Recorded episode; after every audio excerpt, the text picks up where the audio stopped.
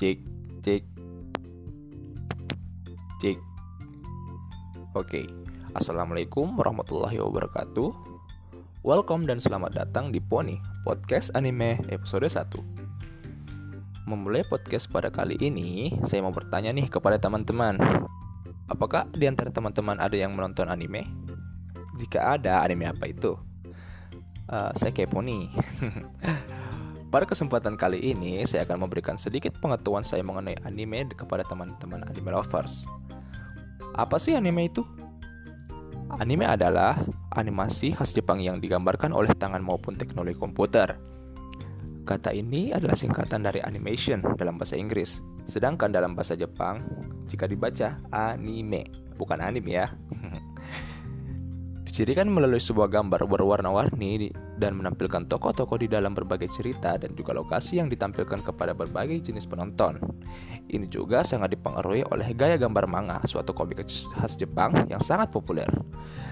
Nah, jadi istilah tersebut digunakan oleh orang-orang yang tinggal di luar Jepang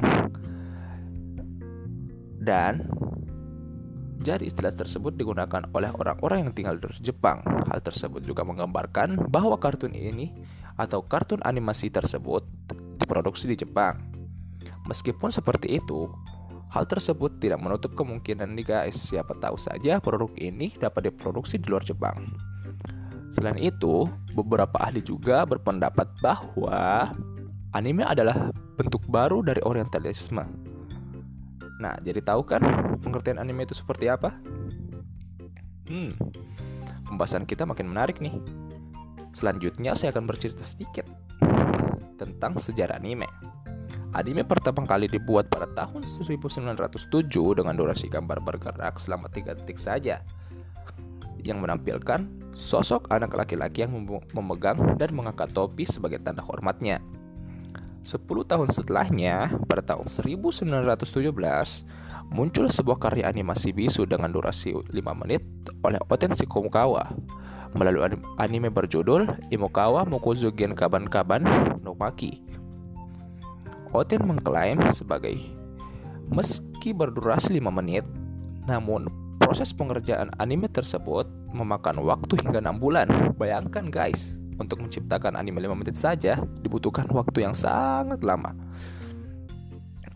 Oten bersama Jun Jin Chikonchi dan Setaro Kintama Kintayama maksud saya merupakan generasi animator Jepang pertama sehingga dijuluki sebagai bapak anime.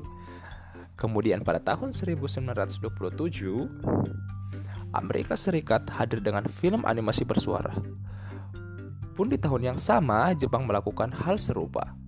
Jepang menciptakan karya anime Noboro Fuji yang telah berkembang pada film animasi singkat, lengkap, dan lagu dan suara.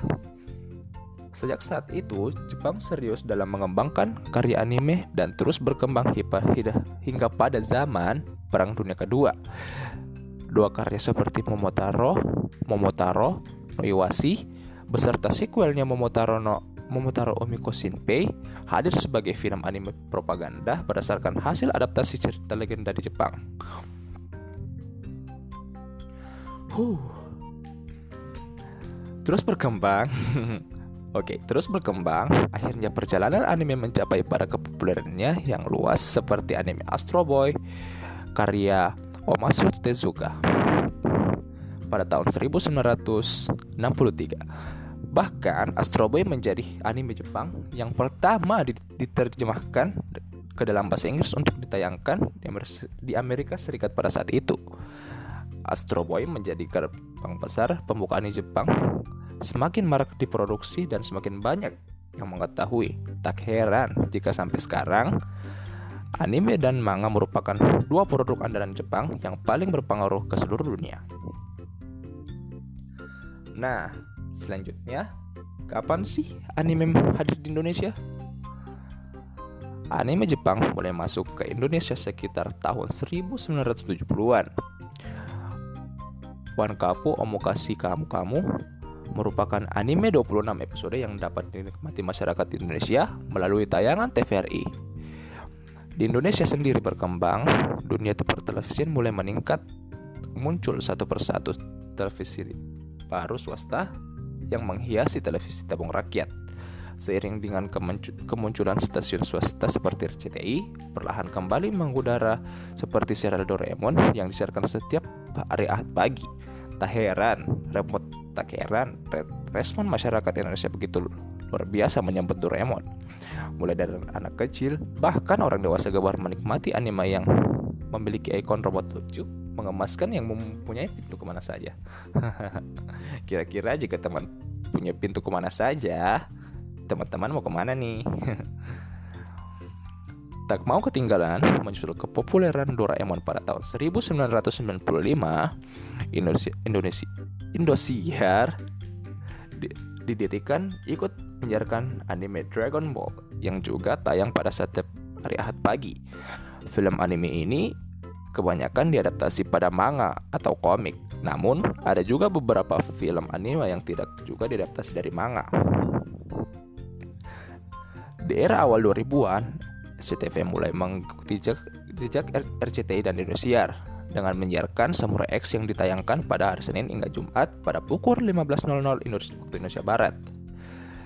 Daftar anime yang masuk mulai terus merambah sejak yang pernah menghiasi layar TV Indonesia setelah ya, setelahnya yakni Let's Go, Let's Go, Maruko-chan, Hantaro, Pimen, One Piece, Crayon Shinchan, Shinchan, Yu-Gi-Oh, dan Beyblade. Adapun anime yang lain yaitu Digimon Adventure, Detective Conan, Inuyasha, Ninja Hattori, Pokemon, Crash Gear, dan Blaze. Kemudian Hanchi, Captain Subasa, Slime Dunk, Note, Hunter x Hunter, Ghost at School, Wessel, Yu Yu Yu Hakusho, hingga Naruto Shippuden. Kini perkembangan anime di Indonesia semakin merambah dengan dibuktikannya banyaknya komunitas penggemar anime yang disebut otaku. Namun, di Indonesia kerap disebut sebagai wibu. Mungkin teman-teman tidak asing ya dengan kata-kata wibu ini. Jepang memang tak salah target penggemar manga di dan anime khususnya yang telah menginjak usia dewasa merupakan pasar dan potensi bagi industri perfilman Jepang. Saat ini Mulai dari serial anime yang memiliki ratusan episode hingga film anime yang di, disiarkan di layar bioskop. Mulai mulai memiliki penggemar setia di tanah air. Oke, itu tadi sejarah singkat mengenai masuknya anime di negeri kita ini.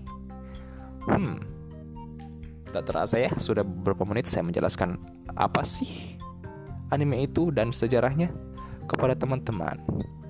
Mungkin cukup sampai sini saja perbincangan kita di episode satu ini. Saya Muhammad Rasan Ahmad Daran pamit undur diri. Wassalamualaikum warahmatullahi wabarakatuh dan salam animenia.